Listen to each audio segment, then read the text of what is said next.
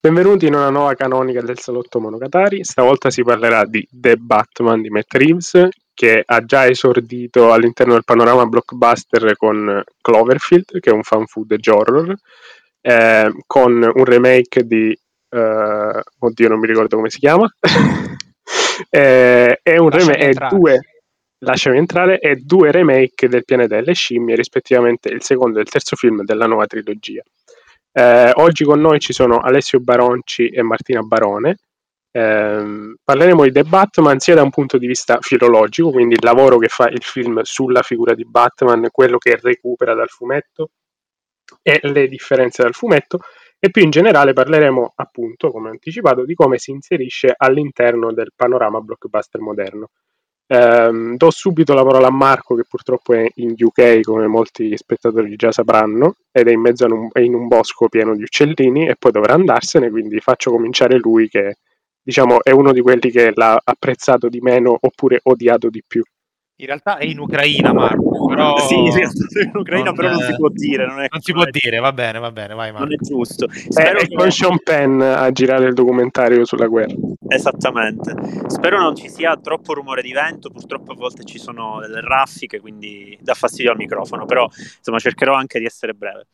Allora, io sull'aspetto filologico non perderò tempo perché io non, ho, non sono un lettore dei, dei, fumetti di Batman, quindi parlo esclusivamente rispetto al, al fenomeno cinecomic a come magari si pone il film rispetto a, a, questo, a questa, questo, questa wave, diciamo.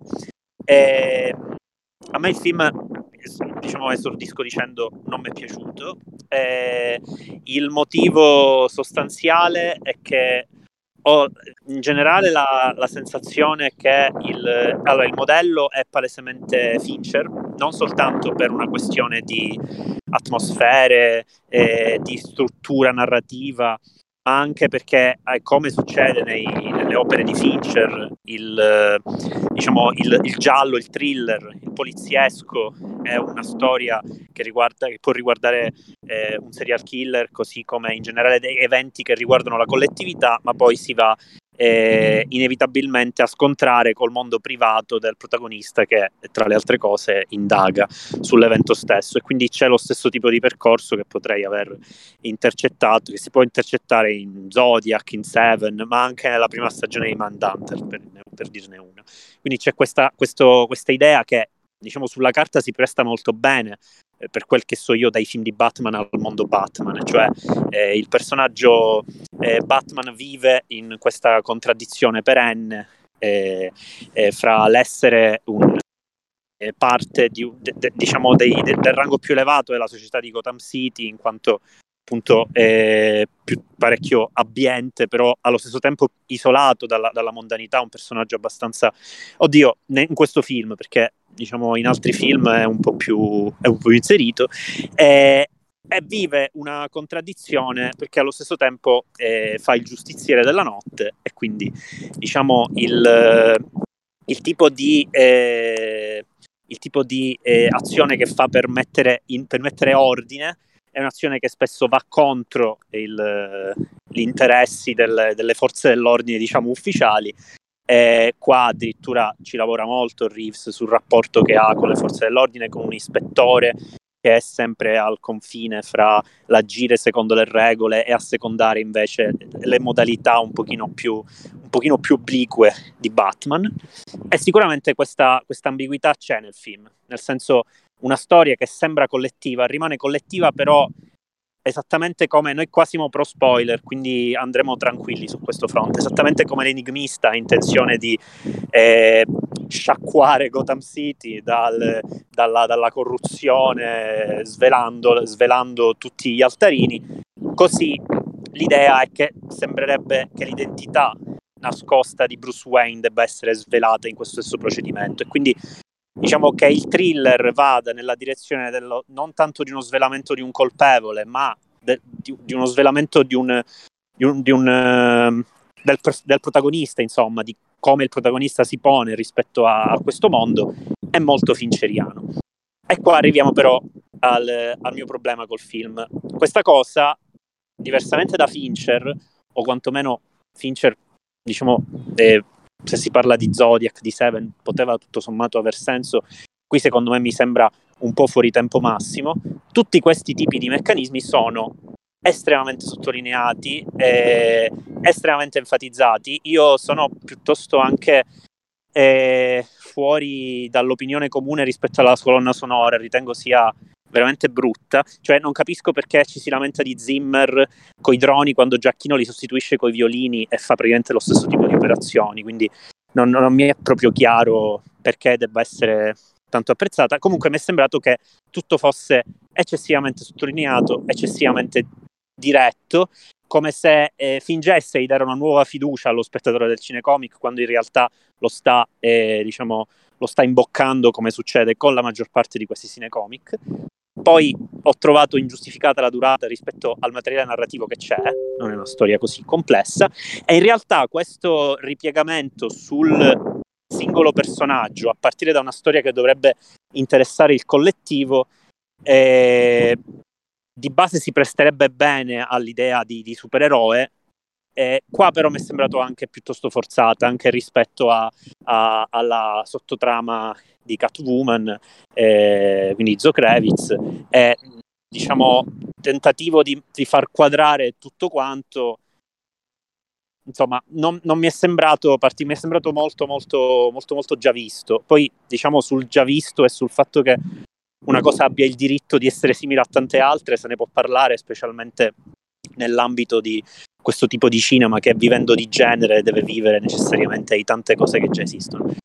Però, diciamo, in questo, in questo caso mi è sembrato palese che il tentativo fosse di rivalorizzare qualcosa e invece, diciamo, tutte le ambiguità di natura politica, eh, così come eh, psicologica, che potevano esserci come non potevano esserci a seconda anche dei gusti nei film di Batman di Nolan, qua le ho ritrovate abbastanza. Non ho trovato grosse differenze rispetto a quel tipo di film. E, e in generale, per chiudere, eh, e questo però è un discorso che rischia di essere un pochino più eh, generale, trasversale all'intero genere, non eh, avverto, eh, avverto, nel tentativo di ibridare il cinecomic e il fumetto con il thriller teoricamente alto ma pur sempre pop alla Fincher eh, l'idea di voler, eh, di voler nobilitare un genere che altrimenti forse è troppo volgare cioè eh, renderlo un pochino più elegante come se, come se non lo potesse essere di, per conto suo come se necessariamente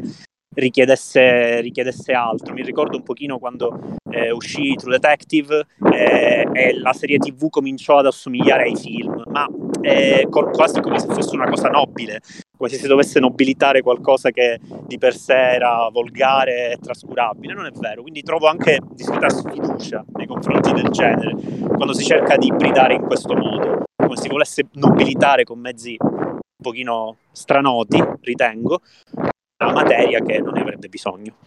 Dopodiché, come ha detto Simone, io purtroppo mi devo ritirare. Ho lanciato la, la pietra e purtroppo nascondo la mano, quindi non, non, eh, non, è per non dare diritto di replica, ma è realmente per, per condiz- diciamo, situazioni contingenti.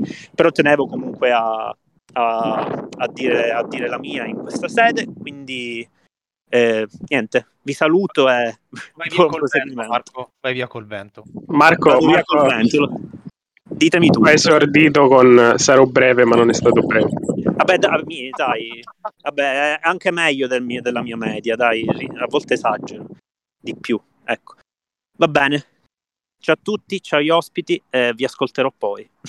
Bene, bene, ciao. Ecco, darei direttamente la parola agli ospiti, non so chi vuole cominciare per primo per replicare, anche per, perché molti degli argomenti di Marco, insomma, li condividiamo tra, tra di noi, quindi lasciamo la replica.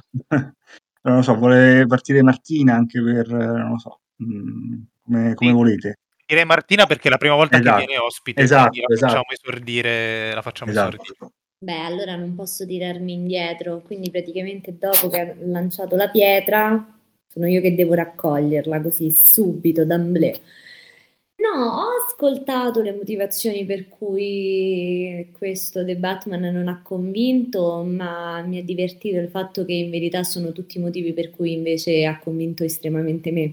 E quindi poi sarò molto curiosa di sentire le repliche al mio commento positivo invece, perché è vero che eh, The Batman con una struttura e tra l'altro le tre ore eh, allungano anche, ma non pesano, sono ben strutturate, allo stesso tempo eh, non vanno ad allungare un brodo che anzi almeno ha tutto il tempo di respirare, soprattutto con una divisione molto netta negli atti all'interno del film.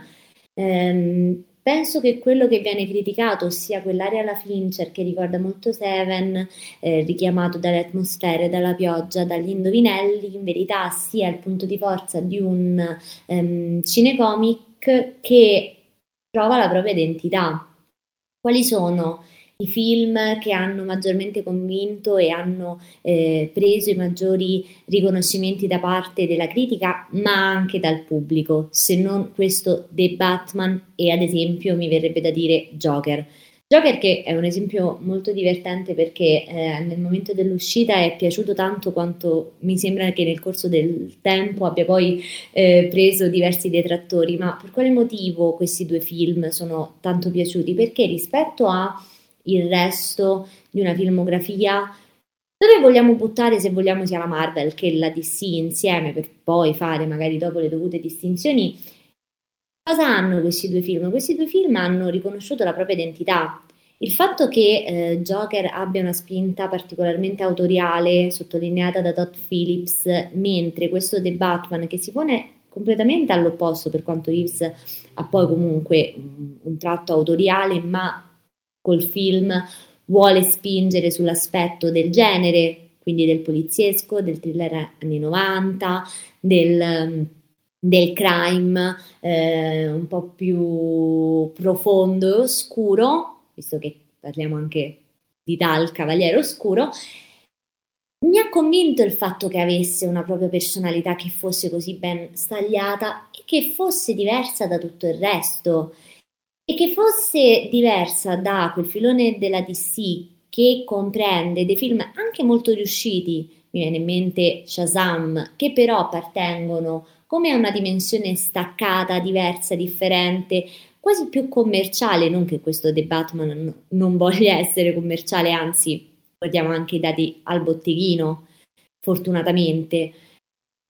Però è come se in quest'altra via avesse dato maggior libertà ai registi, cosa che mi ha molto divertito il commento e la notizia eh, di qualche giorno fa in cui eh, hanno detto eh, abbiamo capito qual è la, la, formula giusta per i nostri film del futuro, del futuro, dare maggior libertà ai registi, maggior respiro. E uno dice grazie al cavolo perché ovviamente se tu dai maggior respiro riescono a entrare in canoni prestabiliti, perché ovviamente quello del thriller in cui entra The Batman è prestabilito, ma che almeno offre quell'identità di cui parlavo poc'anzi e che in verità in questo rimando a questo determinato filone di film riesce a donare una personalità a non solo The Batman all'interno di una, di una serie di fumetti che gli appassionati hanno ritrovato proprio nel film,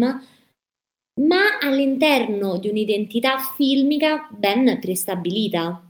Questa è la cosa che mi ha maggiormente convinto, che mi è maggiormente piaciuto, perché mentre guardavo il film mi veniva in mente che in un'accezione assolutamente positiva questo The Batman mi ricordava molti film che avevo già visto, che appartenevano proprio a, a quelle fila di quelle pellicole, eh, anche di quel determinato periodo storico, perché no, di quel decennio degli anni 90, questo mi è sembrato un elemento eh, fondamentale per poter vedere un distaccamento da tutti i Batman che sono ovviamente venuti prima. Tra l'altro penso sia importante notare come questo sia un film di Batman.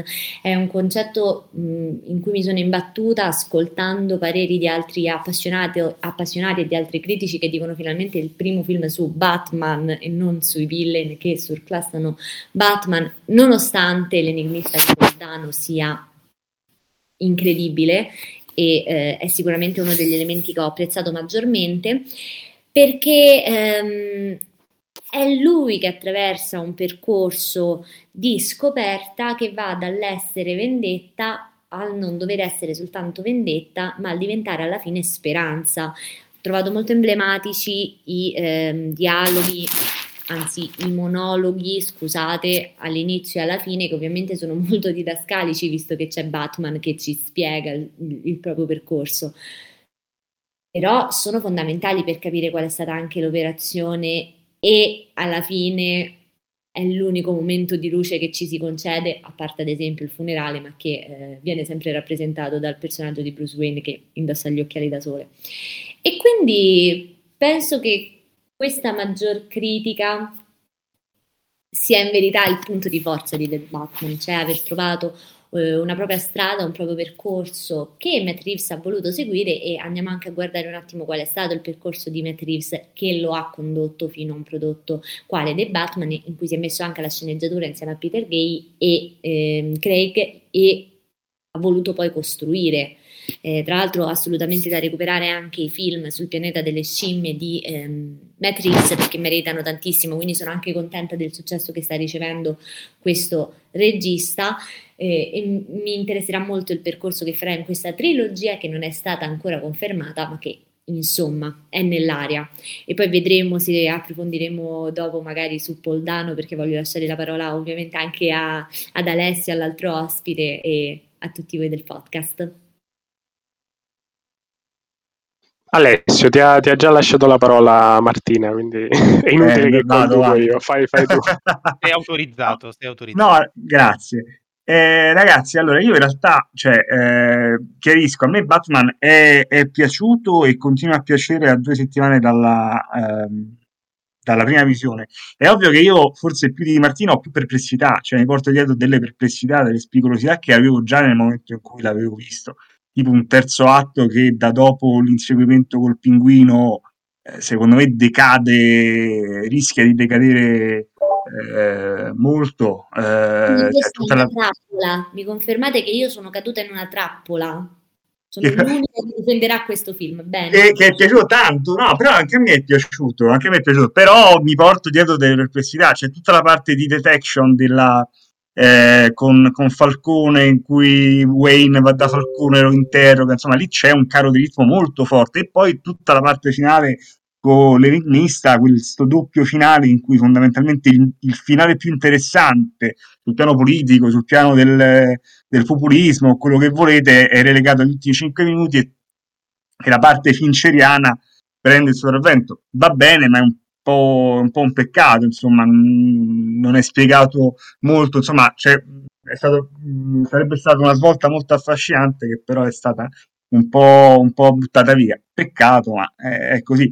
Perché mi ha convinto? Mi ha convinto perché, mh, per, perché comunque ci ho visto, penso di essere l'unico, tra l'altro, eh, che l'avete pure visto chi, chi, ha letto il mio pezzo su, sul cinema di Reeves. Io ci ho visto nel bene o nel male tanto Reeves, tanto cinema di Reeves dentro. Eh, e mi, mi, riconnetto anche al discorso di, che, che, faceva prima Marco. Il, il cinema di Reeves ha dei, delle cose interessanti, delle cose, dei tratti più interessanti e dei tratti meno. Ad esempio, la cinefilia. La cinefilia di Reeves è una cinefilia marcatissima. Come qua c'è, qui molti dicono, eh beh, evidentemente un film di Fincher. Sì, ma come eh, War for the Planet of the Apes era Apocalypse Now cioè, lui deve farti, deve dirti il, i suoi riferimenti, deve farteli vedere, eh, però eh, un elemento particolarmente interessante in questo senso, legato a come utilizza il cinema lui, ce l'ho visto io, poi ne possiamo parlare, è questo elemento straniante che lui ha all'interno del, del prelievo postmoderno. Vi faccio un esempio. Eh, leggevo, mi pare, un post di Paolo oggi, forse, su Bullet, sull'inseguimento di, di Pinguino e... Era il tuo Paolo? Sì, sì, sì, era il mio, era il eh, mio. Era il tuo. Sull'inseguimento di Pinguino, tra Pinguino e, la, la, e Batman, che è esattamente quello di Bullet, assolutamente sì, anzi io peggioro anche la situazione perché è fritkiniano quell'inseguimento, quindi se tu pensi a un inseguimento del cinema di Fritkin è quello. Però la cosa interessante per come lo vedo io è che per come è gestito anche in maniera estrema non si vede niente in quell'inseguimento, è tutto fiamme, è buio, è, è tutto scuro, è, è, frammentario. Quello è un elemento straniante che ti prende uno spunto che tu conosci o comunque colleghi un immaginario pre- precedente, però te lo destabilizza, te, te lo rende più, più, instabile, che è una cosa che il postmoderno tendenzialmente non ha, anzi il postmoderno è tutto il prelievo è un mattoncino, è qualcosa di inerte. Questo è molto interessante. Poi mi ricollego al discorso che faceva prima eh, Marco, eh, interessante, cioè il prelievo, comunque il riferimento all'immaginario precedente, serve a eh, innalzare il cinecomic? In parte sì, qui secondo me no.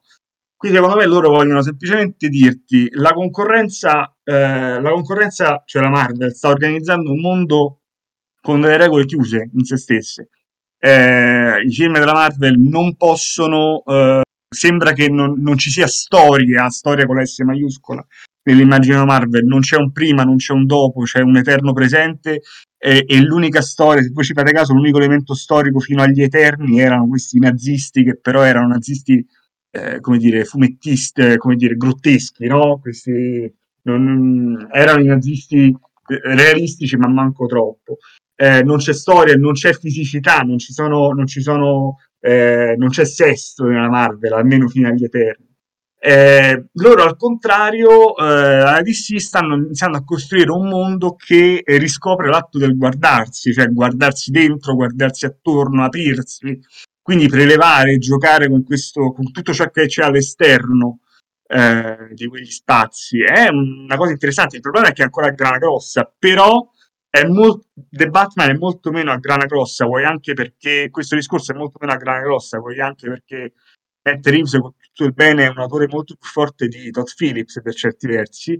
È un discorso molto meno a grana grossa di Joker che diceva: Ehi, guardate, faccio il film scorsesiano, guardate, eh, questo è chiaramente un riferimento a eh, a Taxi Driver o, o, e via dicendo. Infatti a me Joker ha convinto molto meno, è piaciuto ma ha convinto molto meno di, di Batman. Batman lo trovo molto più coeso da questo punto, da questo punto di vista. E poi, vabbè, poi c'è, c'è, ci sono tante idee dentro, c'è, c'è il discorso della, della visione, della funzione scopica di questo Batman meraviglioso che si registra tutto quello che vede, lo riversa su, perché Batman è infallibile? Perché guarda, perché guarda di continuo, perché si archivia tutto, perché manda in rewind tutto quello che vede, perché seziona tutto quello che vede. Lì è, è un'idea eh, meravigliosa, secondo me, nella sua, nella sua semplicità. Eh, il superpotere di Batman cos'è? È il cinema, è lo sguardo, è, insomma, queste poi sono proprio roba da cinefilo dell'internet, però i, siamo amici, oramai siete la terza volta, concedetemela sta cosa. Insomma, ragazzi, spero di essere stato, di aver lanciato degli spunti, di essere stato chiaro, tutto, tutto come al solito. Sì, hai citato, eh, no, credo consapevolmente, siccome io in questo periodo sto rileggendo, perché lo hanno ripubblicato, L'alieno e il pipistrello di Canova, il testo sì. abbastanza eh, così classico su, in parte, non solo, ma sulle saghe di Alien e di Batman, e quindi ho detto, ma andiamo a vedere cosa diceva Canova all'epoca, e, e chiaramente eh, questa cosa del, dello sguardo è, è evidente, anche, anche, la, non si può evitare, ma non solo Batman, un po' tutta la filmografia di supereroi e non solo, eh, di iscriverla nella, così, nella, nell'alveo del postmoderno. E il problema, secondo me, proprio prendendo sia quello che ha detto Martina che quello che ha, che ha detto Alessio, che il motivo per cui io ho mal sopportato il film, dove mal sopportato è da prendere proprio come un eufemismo, e al netto del fatto che sanno tutti che io non sopporto i film di supereroi, non perché non per snobismo, ma perché non mi interessa nulla di rivedere la stessa storia 400 volte, i genitori di, di, Bruce Wayne, eccetera, eccetera. Quindi le mie idiosincrasie personali le conoscono tutti. Però il motivo per cui ho mal sopportato il film. Veramente è... no, non la conoscevo questa cosa. Sì, cioè, bravo Paolo, non segui, non segui attentamente il salotto. E, ehm, il motivo è proprio la questione del già visto.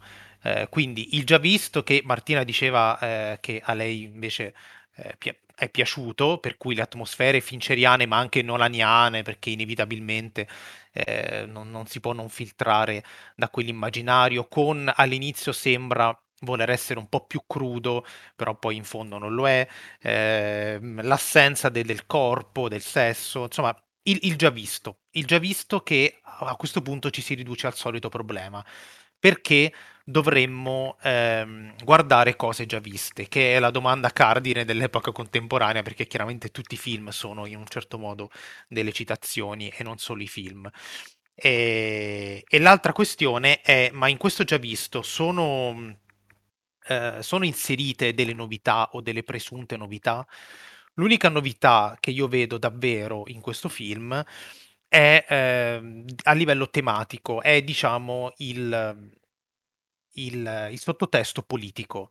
Eh, che nei film di Nolan era molto più vago, no? c'era soprattutto nel Cavaliere Oscuro, c'era questa specie di teoria anarchica di Joker che vabbè, e ah, secondo me anche quella lasciava un po' il tempo. Però insomma, in ogni caso, la, il sottotesto politico, quindi al di là della battuta di Catwoman sui maschi bianchi privilegiati, però soprattutto la figura di Paul Dano, che poi ne parliamo visto che Martina ci teneva, e che è un enigmista direi quasi in cell, un po' perché Paul Dano ha una faccia da incel, mi perdonino le sue fan, e, e un po' perché ha questo blog su internet eh, da, tramite il quale aizza la gente ad armarsi, andare per strada e uccidere. Che, che fa molto 4chan barra QAnon, quindi è, è tutto un rimando. È un QAniano lui, lo, eh? lo, stavo per dire, lo stavo per dire, quindi chiaramente c'è questo aspetto eh, QAnonista eh, di gente armata che va in strada a uccidere la propria classe dirigente e, ehm, e quindi questo è il sottotesto, diciamo, che vorrebbe collegare il film alle, eh, alle storture dell'epoca contemporanea. Eh, solo che, eh, come al solito, però questo credo che sia un difetto un po' di tutto il cinema di genere che vuole parlare anche di politica, almeno che non sei Romero, ma anche lì avrei qualcosa da ridire, perché oggi, so- oggi mi sono svegliato così. Eh, c'è il problema che il... Ehm, tutto questo tematica, quindi il risentimento verso i ricchi, eh, tutti questi tentativi hollywoodiani di parlare del contemporaneo, poi alla fine non dicono davvero nulla di critico, nulla di utile, di bello, di essenziale, e, e, nessuna interpretazione particolare della realtà contemporanea, un po' perché è difficile fare teoria da bacche che sono state totalmente munte, eh, e un po' perché nel caso di Matt Reeves, secondo me, ci sono veramente troppe uscite da telenovela, troppe drammatizzazioni eccessive a partire dall'uso della musica, come, come diceva Marco. Eh, quindi questo tentativo di prendere sul serio qualcosa che io non riesco a vedere in maniera seriosa come il personaggio di Batman e, e l'uscita della telenovela tipo appunto Catwoman che insomma eh, Falcone è mio padre oppure alcune scene cringe io sono rimasto particolarmente colpito da Batman che eh, in un certo senso arresta Falcone, che sarebbe John Turturro, e lo porta, lo trascina per un braccio fuori dalla, dal locale per consegnarlo alla polizia. Cioè Batman che da vigilante diventa il poliziotto di quartiere che arresta, mancava poco che gli leggesse i suoi diritti e poi eravamo, eravamo freschi. Eh, quindi, non lo so, il mix tra questa confusione di intenti, perché secondo me le cose che hanno detto Martina adesso sono tutte vere, però mi pare che proprio perché sono tutte vere eh, sia, sia poi alla fine un, uh, un insieme di, di, di, di, intenzioni raffazzonate all'interno di un film che per quanto lungo rimane comunque un film contenuto, non è Edgar Wright, quindi mettere tutta questa carne al fuoco secondo me non giova alla resa finale.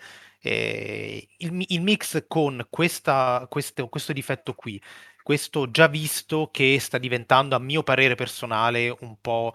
Eh, così difficilmente sopportabile, e le presunte novità che sono in realtà dei superficiali sottotesti politici e le scene cringe che eh, lascio perdere il personaggio di Alfred che me lo hanno praticamente eh, violentato.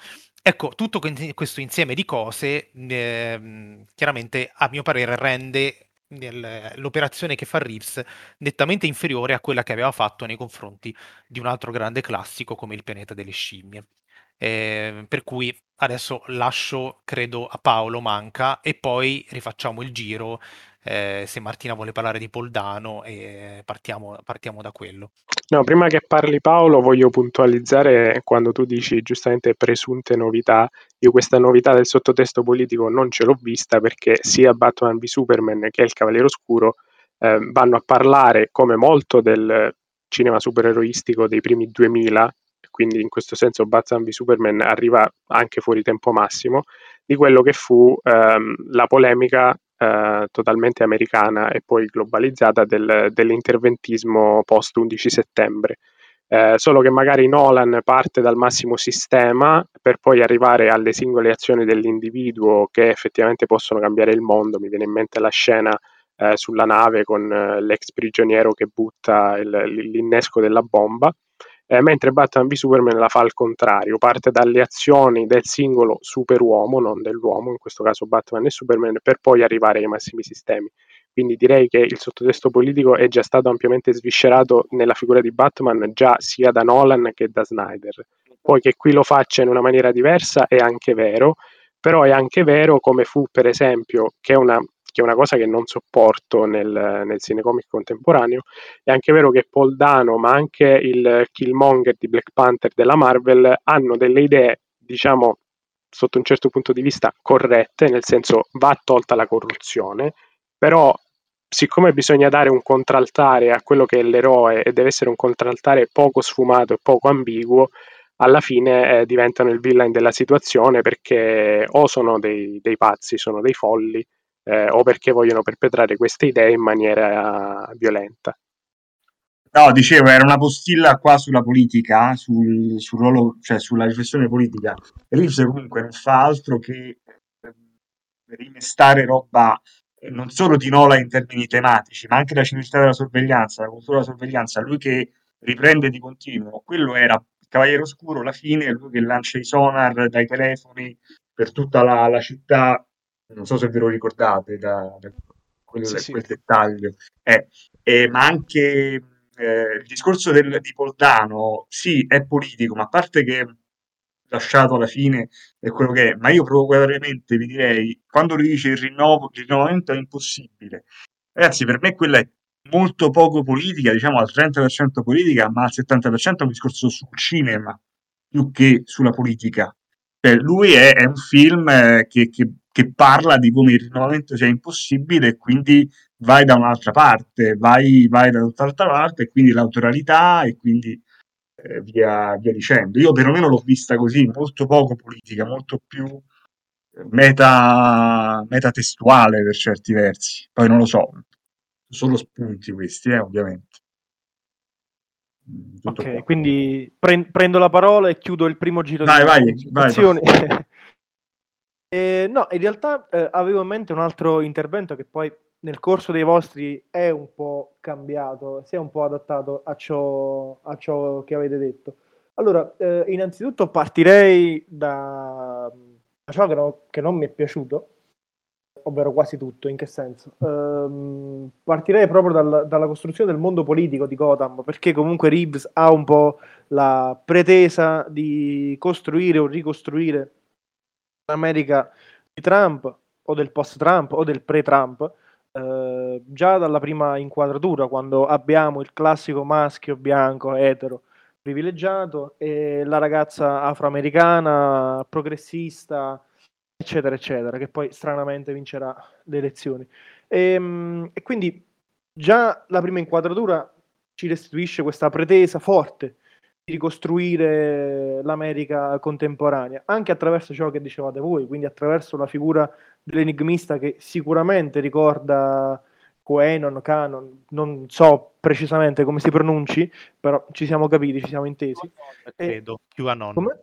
Credo QAnon, credo. Ok, continuerò a pronunciarlo Canon perché mi risulta più semplice, poi lo pronuncerò Canon con l'asterisco, vi rimando alla pronuncia esatta. Comunque, al di là di questo c'è sicuramente questa volontà di costruire questo tipo di America. Il punto poi eh, qual è? È che sì, ehm, si costruisce questo mondo politico, ma come lo, ricostru- come lo, si costruisce? Si parte dalla base più elementare del mondo, si divide il mondo in ricchi e poveri, eh, si divide il mondo in uh, criminali e non criminali che quindi ci, ci, ci, ridà, ci restituisce un mondo che è esattamente quello dei fumetti, un mondo esattamente supereroistico, ovvero dove non esistono scale di grigi, nonostante poi il film voglia mostrarci.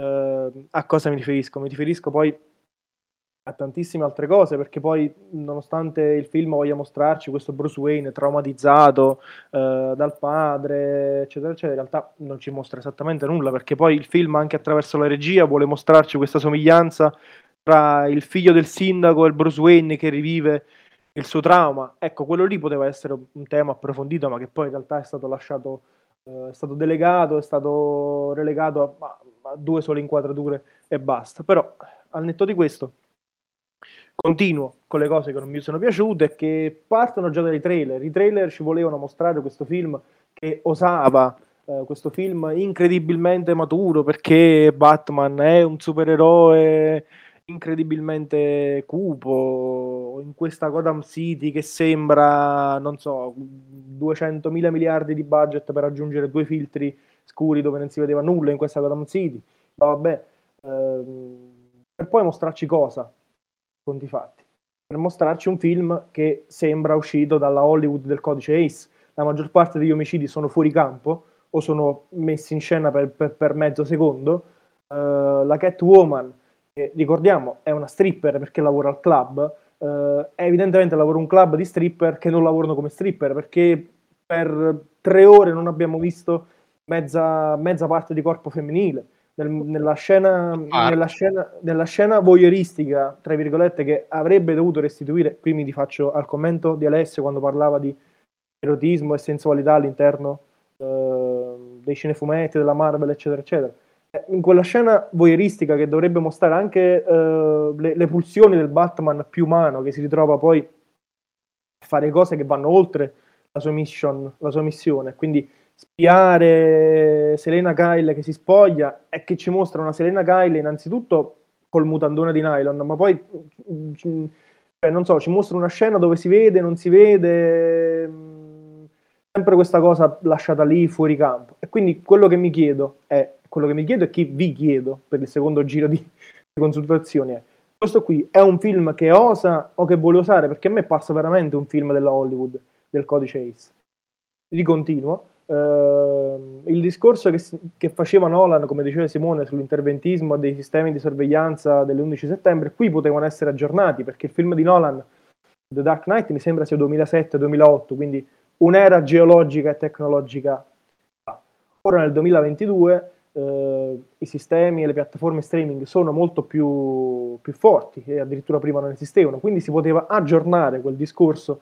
E, non so, fare un, un, discorso ben impostato sullo streaming, sulle telecamere di sorveglianza, su, sugli sguardi, per esempio, perché era molto, mh, una delle pochi, pochissime cose che mi sono piaciute sono uh, le lentine a contatto che permettono di guardare attraverso gli occhi dell'altro. Quella lì, per esempio, potrebbe, potrebbe essere uno spunto interessante.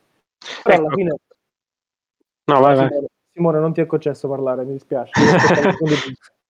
Eh, però alla fine il tutto si riduce sempre al vorrei ma non posso. Anche il modo in cui tenta di aggiornare l'action contemporaneo con le scene di risse in discoteca, rifacendosi poi a, a John Wick, a Collateral, a 15-17 di Clint Eastwood, che non aggiorna nulla a conti fatti, ma non, non recita nemmeno. Uh, o come diceva sempre Alessio prima, io sui, sulle, mie pagine, sulle mie, sulla mia pagina Facebook uh, avevo fatto notare di come sia anche il, proprio, il design della nuova Batmobile ricorda la Mustang del 69 e sia proprio l'inseguimento tra Batman e il pinguino eh, risulti essere un po' il rifacimento dell'inseguimento presente in Bullet di Peter Yates con Steve McQueen.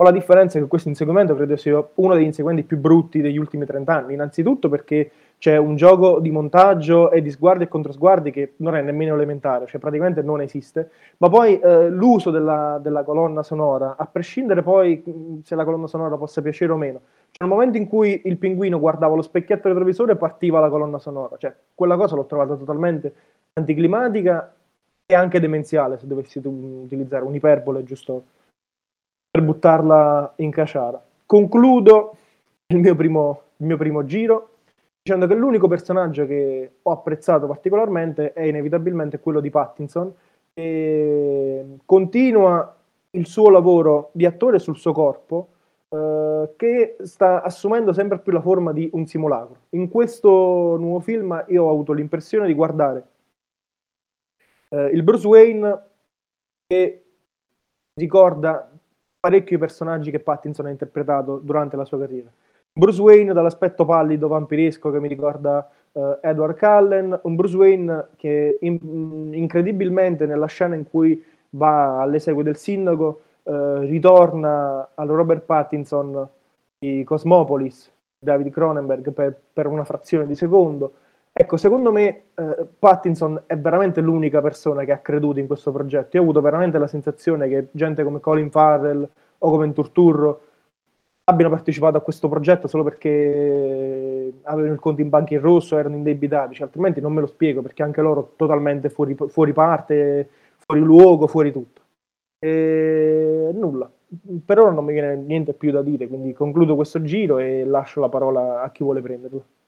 Pattinson è, è, stato un brutto vampiro perché per trasformarsi in pipistrello ci ha messo più di dieci anni. Comunque, battuta stupida a parte. La battuta è circolata molto. Ri- voglio ricordare velocemente che su Pattinson abbiamo fatto una puntata con Ilaria Feule, non mi ricordo neanche più quante stagioni fa, forse nella prima o nella seconda stagione. Comunque, in ogni caso, recuperatevela. Cui... No, io volevo solo ricordare da un punto di vista polemico che tutte queste comunque presunte novità, mi piace il termine di Dario, eh, di cui parliamo e che attribuiamo a questo filone di film sono comunque passate attraverso altri medium, quindi come al solito Hollywood arriva in ritardo. E oltre a questo, quando Paolo parla di simulacro, un'altra cosa che mi viene in mente è che l'enigmista di Paul se non si chiamasse enigmista, eh, potrebbe essere un placeholder di 800 villain della, della Hollywood appena passata. Ha ricordato sia Jigsaw ha ricordato uh, il, il, killer di Seven, anche perché ci sono dei rimandi espliciti, ma anche lo Zodiac Killer. Eh, con, Zodiac. Zodiac, eh, cioè, Zodiac. Quindi se, se, non mi avessero detto, senti, lui è l'enigmista perché fa degli enigmi, alla fine sarebbe stato un, eh, un villain come un altro o comunque un, un, un ripiego, un, un pastiche di, di, altri villain già visti all'interno di questo filone. Ed è uno dei punti che secondo me eh, inficia molto il film, perché dove Nolan parla di questa sorta di eh, iperrealismo tecnologico e militare, infatti Gotham diventa questa sorta di New York tutta tutta molto volatile, invece qua abbiamo una Gotham molto più, più fisica, sia, sia, perché c'è questa pioggia incessante, eh, molto simile a quella del Corvo, che deve cercare di pulire la città, ma anche per come eh, Pattinson si muove all'interno degli spazi di Gotham. Eh, secondo me il punto che eh, rende il film, diciamo, potremmo dire inutile, è che ehm, c'è questa c'è questa ricerca di questa fisicità di Gotham, però alla fine sono cose che o sono state già fatte da altre parti eh, o comunque non vanno a riprendere precisamente quella che è la figura di Batman, se non per qualche riferimento specifico o al fumetto o agli altri film di Batman e cercano di costruire un film che alla fine anche senza Batman avrebbe funzionato perché voglio ricordare che dall'inizio alla fine del film la situazione della città, se non per il fatto che eh, venga inondata, non, non cambia. Cioè, è un po' come quella famosissima battuta di The Big Man Theory su Indiana Jones. Se Indiana Jones non ci fosse stato, la trama sarebbe stata la stessa. Ecco qui, se Batman non ci fosse stato, la trama sarebbe stata la stessa. Certo, in modi diversi, però alla fine si sarebbe arrivati alla stessa conclusione. Mm. Va bene, eh, passerei la parola a Martina, che l'abbiamo sommersa di critiche al film, poverina. Sì, no, infatti più che altro anche diciamo, le ultime osservazioni sul cast di The Batman totalmente fuori qualsiasi, eh, qualsiasi altra critica ho sentito finora, ma assolutamente poi fuori dalla mia idea. Io penso sia uno dei migliori ensemble che si sono visti al cinema ultimamente. Dicono che Colin Farrell e John Turturro forse avevano le bollette rosso, in verità sono due degli attori che immaginano di più.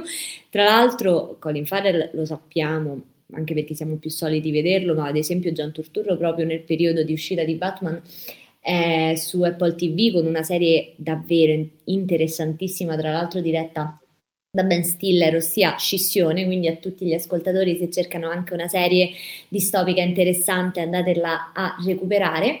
E totalmente in disaccordo perché eh, per quanto Robert Pattinson sia stato, ad esempio, il perno iniziale che interessava tutti quanti su, chissà come sarà in, in, Batman, chissà come sarà dopo ovviamente eh, Twilight, perché noi ricordiamoci che comunque per chi segue il cinema e per chi eh, vuole può definirsi cinefilo, è ovvio che ormai Robert Pattinson non è più l'attore di eh, più di dieci anni fa, però allo stesso tempo proprio perché il suo percorso è stato segnato da grandi nomi autoriali e da grandi film sperimentali, non significa che il grande pubblico è andato a rivedersi Good Time, High Life, eh, L'infanzia di, di un capo.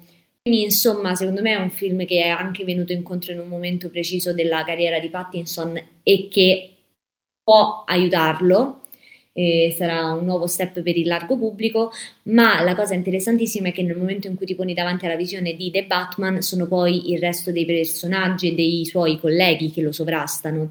Non tanto Zoe Kravitz che si brava, ma anche lei, nonostante eh, interpreti il ruolo di Catwoman, quindi un altro personaggio notissimo al pubblico, rimane comunque sovrastata da John Turturro, da Colin Farrell, che devo dire sono stata molto soddisfatta perché nelle prime immagini, anche un po' nel trailer, ma te, nel trailer già di meno, proprio più nelle immagini promozionali o dal set, non cominciava tanto con quel trucco, in verità riescono a limare eh, proprio il trucco, le cicatrici, eh, tutta la costruzione di, questa, di, quest, di questo volto abbastanza deformato. Avevo paura che sembrasse risultasse molto posticcio, invece sembra alquanto realistico e Gordon, nessuno ha parlato di Jeffrey Wright che comunque anche lui offre un'ottima prova, simpatica perché molto vicina a quella mm, di Gary Oldman, un pochino l'ha ricordata.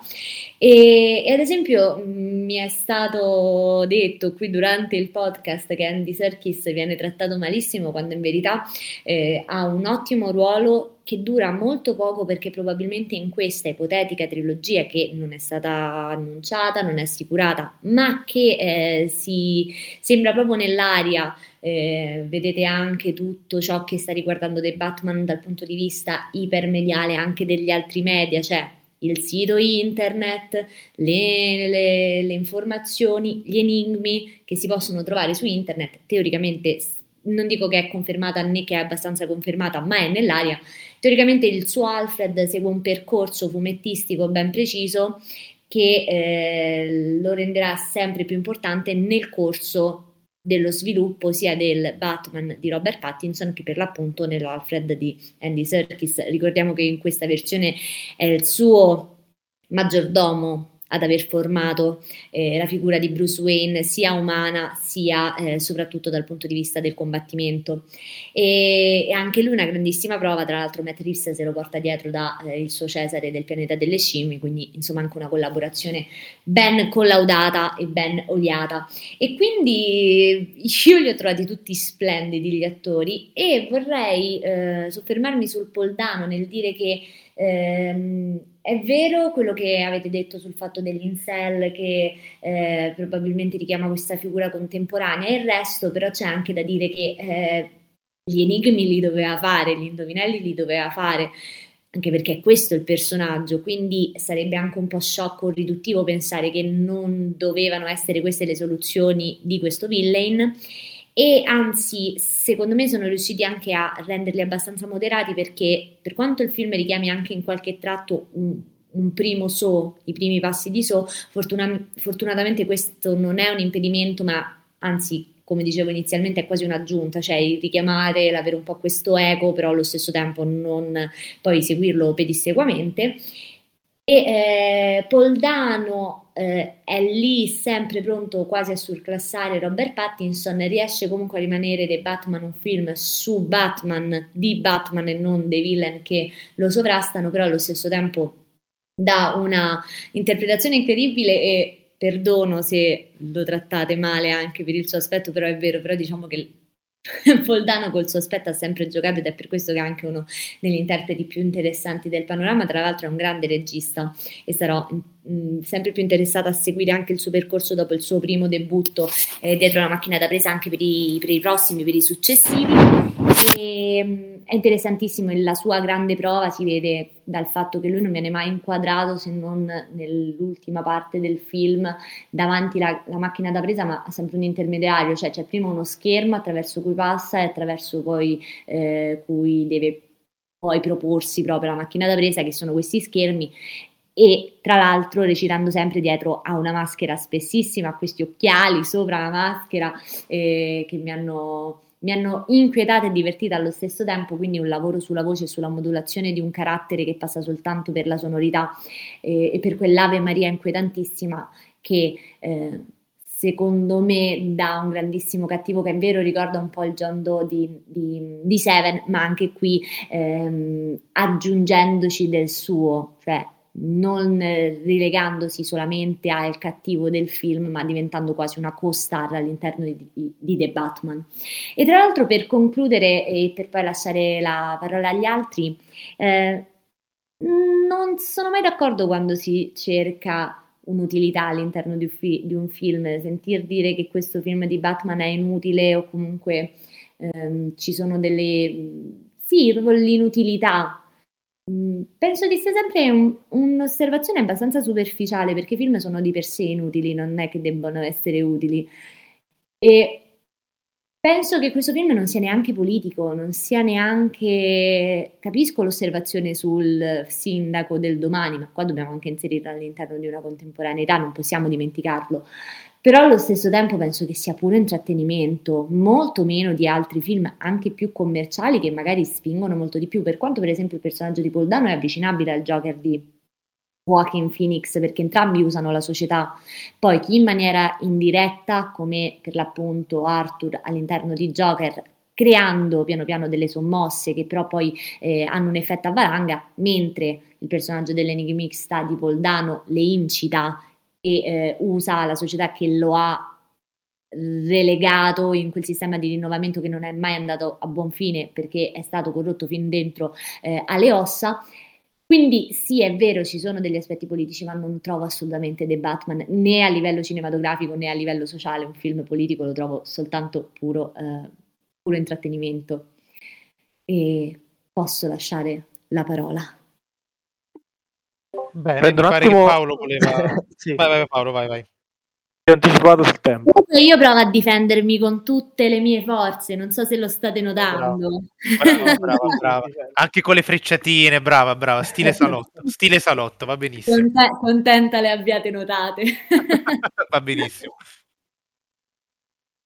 No, comunque, chiaramente per quanto riguarda le bollette di, di Torturro e Colin Farrell, credo che di Batman dovranno farne parecchi, visto gli aumenti del gas e, e dell'energia, però, oh, no. eh, però, eh, però, battute a parte, ora ritorniamo un attimo seri. Uh, io non concordo uh, su, sull'ultimo tuo intervento, Martino, quando dicevi che Batman non è un film propriamente politico o non ha la pretesa di esserlo.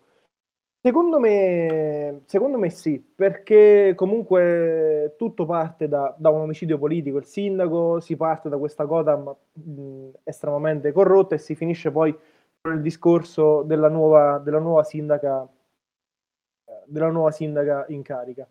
E c'è per tutto il film questo, questo discorso che poi non è nemmeno tanto implicito sulla differenza tra, tra ricchi, poveri, tra classi sociali diverse soprattutto nell'incontro tra, tra Catwoman e Batman, uh, quando si criticano a vicenda sui modi di agire, uh, perché lei crede che lui sia cresciuto, in, cioè crede, in realtà è cresciuto in un contesto ricco, uh, lui le critica alcune cose e quindi quel modo di, cioè quel modo di fare politica, perdonatemi il termine spicciola, c'è.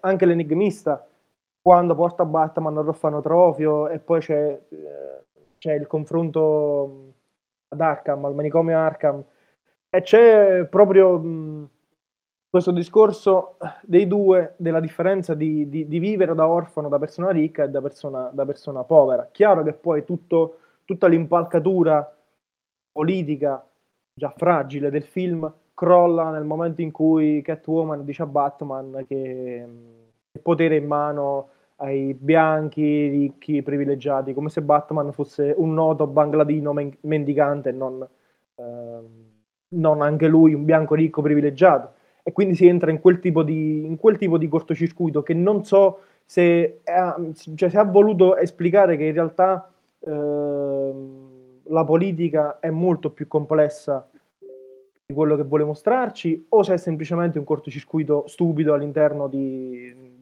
di, di un mondo politico, di un mondo fantapolitico eh, ancora più, più stupido a mio avviso. Quindi, quindi, non sono molto d'accordo su, su, sull'ultima cosa che dici. Sul, sull'inutilità dei film invece sì, no. mh, sono, sono, in parte d'accordo. Però capisco quello che dici, però allo stesso tempo tutti i film hanno al proprio interno un apparato politico, ma semplicemente perché la maggior parte dei film si basano su contrapposti che sono il giusto, lo sbagliato, il bene e il male e secondo me eh, sono questi gli stilemi su cui si muove The Batman, che poi vogliono riportare una contemporaneità, è quella poi l'osservazione che dobbiamo fare. Per esempio, e adesso me ne sto uscendo con un commento cinefilino al massimo, il film più politico che si può trovare ad esempio al momento proprio al cinema nello stesso periodo in cui esce The Batman è ad esempio Red Rocket di Sean Baker, che nella metafora di questo ex pornattore che torna nella sua città natale in Texas crea una parabola che rappresenta un po' il corso che ogni volta fa l'America nel corso di un mandato di un presidente, per dire, capito? Cioè quella diventa una grande metafora politica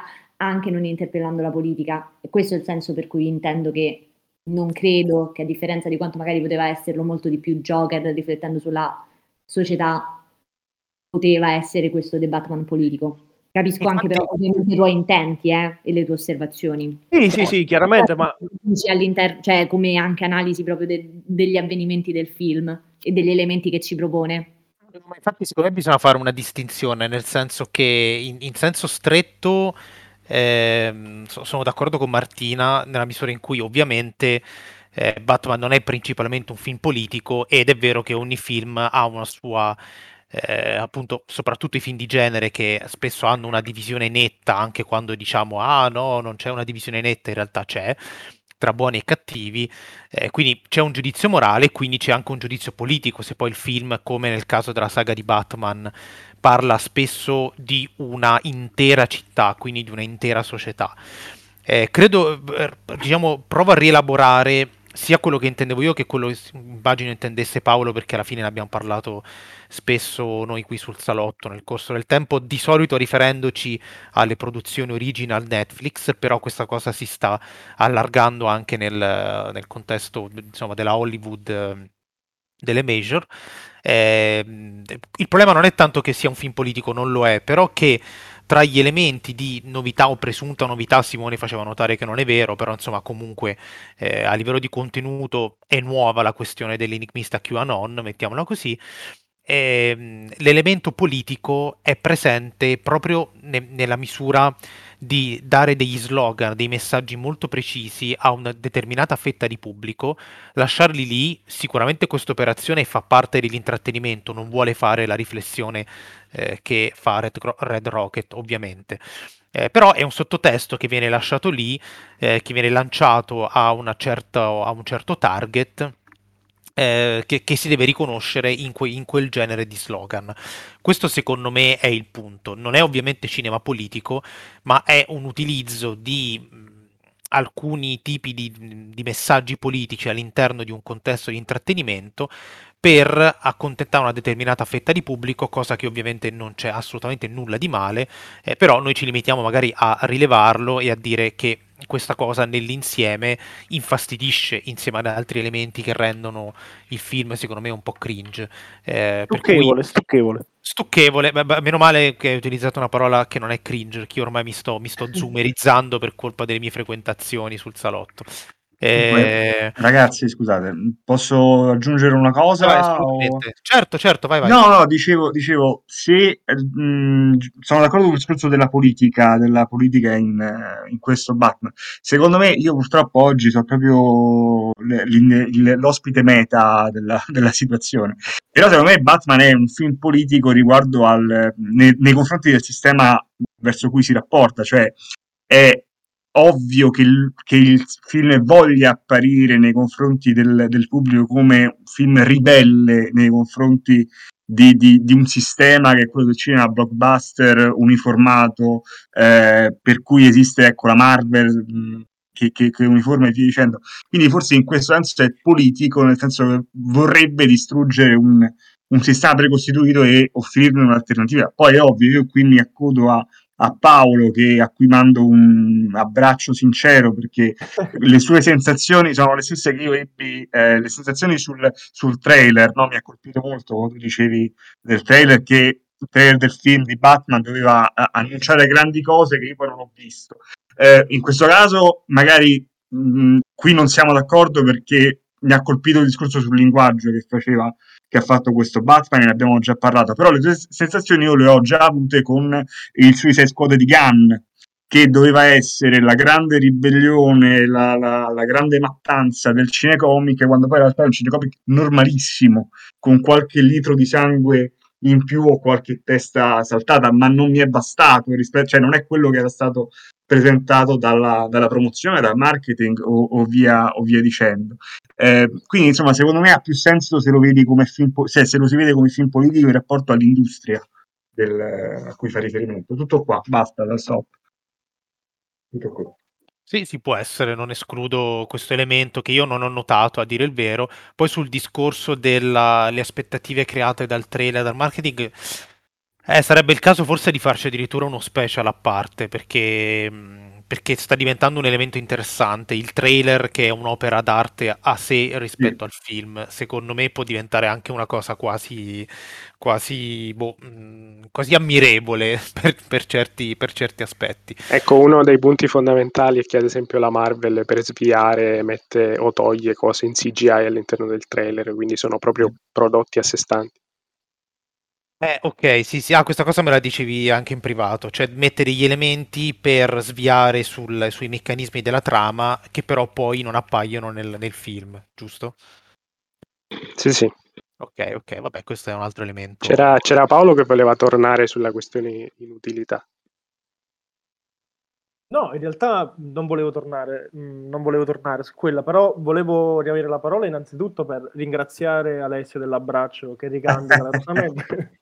E, ehm, siamo e poi, esatto. E poi per aggiungere solo qualcosina, ma, ma giusto per... Cioè, la cosa che a me ha fatto uh, cozzare con tutto l'impianto del villain super, uh, super intelligente, super uh, machiavellico, eccetera, eccetera, mi è crollata nel momento in cui la scena post, inse- post inseguimento cattura il pinguino e Batman ha l'epifania, perché ha indovinato l'enigma, ovvero andare su www.elratolado.com, cioè non lo so, quella cosa mi ha, mi ha, mi ha devastato, mi è sembrata veramente cioè, un inserto da Ben Hill Show, da, da, da, Mel Brooks, da Leslie Nielsen, non saprei come dire, comico, anzi involontariamente comico, che secondo me è molto peggio di quello che è. E nulla, poi volevo forse chiudere eh, la mia presenza in puntata, chiudendo poi sul discorso rivelazione Joker sul finale, che secondo me è una delle mm, presentazioni di villain più brutte che siano mai, mai esistite, anche perché eh, cioè il come è costruita, come è costruita la sequenza eh, rientra proprio nei difetti eh, maggiori del, dei villain del blockbuster contemporaneo, che io personalmente riconosco da, dal Joker di Ledger e dal, um, dalla produzione di True Detective e come dicevo qualche puntata fa del salotto i villain attuali o sono dei pazzi schizofrenici malati totali come l'enigmista o sono dei super logorroici eh, filosofeggianti o sono entrambi. Ecco eh, purtroppo l'enigmista lo ha entrambi il Joker che poi viene presentato all'interno, all'interno della sequenza finale non lascia presagire nulla di diverso, anzi sembra addirittura un clone dell'enigmista e quindi nada, lascio la parola, lascio la parola agli altri. Ma anche senza girarci intorno, la, la struttura della scena col, col, Joker è praticamente una post-credit non inserita nei credit. Sì, sì, sì, chiaro. No, ma poi eh, non ricordo l'attore che dovrà interpretare Joker, che tra l'altro non si vede nemmeno. Ma Barry Keoghan. Eh sì, ma aveva un trucco a mio avviso talmente orribile che ho detto, boh, cioè avranno, non lo so, avevano tipo tre minuti di buca da inserire nel film, avevano detto vicino allo stagista che portava i cornetti, senti, mettiti un attimo fuori di camera, giriamo sta cosa e ce ne andiamo. Cioè, boh. Io sono sinceramente terrorizzato da, da, un ennesimo Joker, devo essere onesto. Cioè, proprio mi sveglio la notte sudato e non, eh, non, lo so, non lo so. E diamo l'opportunità di nuovo a Martina di difendersi con le unghie e con i denti.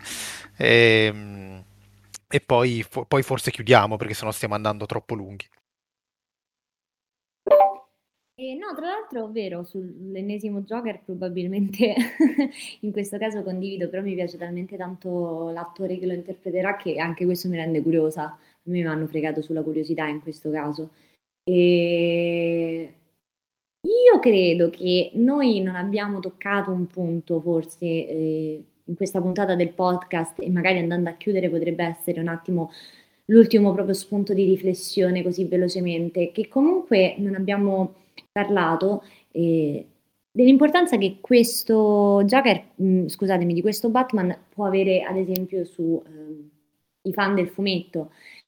Sono dell'idea che se una persona va al cinema eh, deve essere liberissima dalla conoscenza di qualsiasi altro elemento, eh, dalle serie ai fumetti per l'appunto. Poi ovvio che se uno li conosce allora la visione magari è anche più soddisfacente o più piacevole o comunque eh, un film come Uncharted è stato costruito palesemente non solo per chi ha giocato ai videogiochi ma con degli easter egg che proprio il pubblico che magari eh, si è goduto il film come film per ragazzi, film d'avventura non ha notato e che invece chi ha giocato a, alla saga videoludica invece ha notato che il suo intrattenimento è stato maggiore e forse anche l'unico, visto che per il resto il film non è granché. Ma tornando su The Batman, il punto è, credo che questo film sia un ottimo modo per avvicinare gli spettatori alla eh, saga fumettistica di Batman e ho trovato enorme piacere, enorme stimolo nel sentire parlare tanti conoscitori di fumetti e eh, farmi anche semplicemente elencare tutti i riferimenti a cui Matt Reeves ha attinto per la costruzione di questo film e quindi questa è un, quasi una domanda a cui io non so dare risposta, quindi l- la rivolgo quasi per liberarmi anche un po' a voi. Cosa ne pensate del fatto che magari questo film può piacere invece tanto a chi è appassionato di fumetti. Credo che questa sia stata un'ottima cosa perché in qualche maniera qui abbiamo anche parlato un po' della svalutazione del personaggio, ma se tanti ci hanno ritrovato il Batman delle pagine fumettistiche, non vorrà significare qualcosa? Ecco, prendo la, la, palla al balzo e forse tra... Tua, questa è roba tua, senza ecco. no, vai, volevo, vai. volevo, rimarcare un attimo perché ho peccato io di aver detto parole inutilità, ma è proprio perché volevo riferirmi a questa questione, nel senso da un punto di vista filologico di lavoro su quella che è la figura del Batman, eh, per quanto mi riguarda non porta nulla di nuovo sul, sul piatto, infatti è normale che poi eh, appassionati di fumetti, ma anche appassionati della saga di Arkham si possano sprecare nei forum o sui social a elencare tutti, tutti quelli che sono i, i, punti di contatto, che ne so, con, con Lungo Halloween, con Anno 1, eh, ma anche con eh, Arkham Knight o, o Arkham Asylum. Eh, e quindi non so, da un certo punto di vista eh, la vedo un po' come una, una mossa paracula, nel senso eh, tutte le altre iterazioni di Batman in un certo senso cercavano di fare eh, un lavoro che si allontanasse eh, magari o contenutisticamente o tematicamente dal fumetto, ad esempio il Batman di Barton per quanto sia vicino a un certo tipo di ehm, rappresentazione di quello che è il Batman gotico comunque si allontana da eh, alcune parti fondamentali di quello che è il Batman che conosciamo oggi, quindi la, la regola del non uccidere, che viene evasa anche da Nolan e viene evasa anche da, da Snyder in Batman v Superman, mentre Snyder in Batman v Superman riprende quello che è il Batman milleriano affetto da PTSD e che inizia a marchiare e o a uccidere i criminali. Eh, quindi diciamo che anche sotto questo punto di vista eh, fa un pastiche di, di riferimenti molto molto più eh, pieno di quelli che furono gli altri adattamenti, le altre iterazioni di Batman, però non, non ci vedo nulla, nulla di nuovo.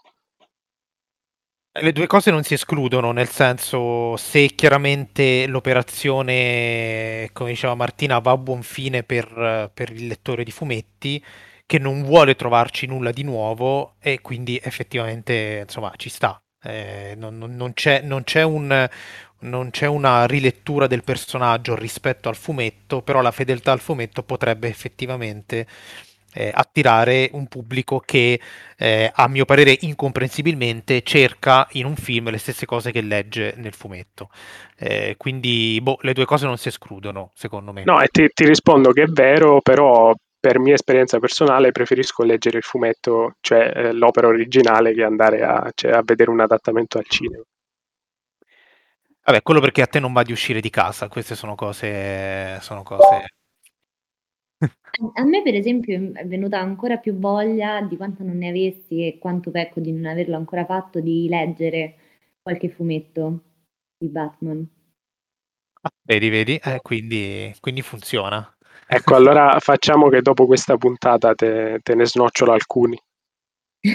Aia, aia. Se mi dicessi che dopo questa puntata me li regalavi, ancora meglio. Eh, no, non puoi chiedere a un, a, un fumetti, a un, fumettologo nerd di regalarti i fumetti, insomma, è un po' è una pretesa esagerata. Però se, dopo che avrà finito Martina di leggere tutti i fumetti di Batman, faremo una puntata eh, sui fumetti di Batman e la reinvitiamo. Va benissimo. Questa volta, questa volta però senza, senza farla cadere in una trappola in modo scorretto. Esatto, esatto, questa volta saremo onesti. Volta saremo... Va bene, io direi che possiamo chiudere qua, quindi ringraziamo Martina, ringraziamo Alessio e ci... Ragazzi. Grazie a voi, assolutamente. E vabbè, giovedì special come al solito, sabato credo il Kino Club, se Simone l'ha registrato, e ci risentiamo lunedì prossimo per la canonica. Grazie mille, è stato un piacere e non accetterò mai più un invito senza sapere bene il parere di tutti prima. Scherzo, ovviamente. Va bene, va bene. mentiremo sul parere. quindi noi mentiremo, esatto, stavo per dire la stessa cosa. Andrete a vedere che cosa ne ho detto prima, vi allineerete e poi tipo imboscata ancora peggio, tipo la, la doppia evoluzione dell'imboscata. È un plot twist incredibile, sicuramente migliore di quelli che ci sono nel Batman di Reeves. Quindi possiamo, possiamo chiudere. Bye.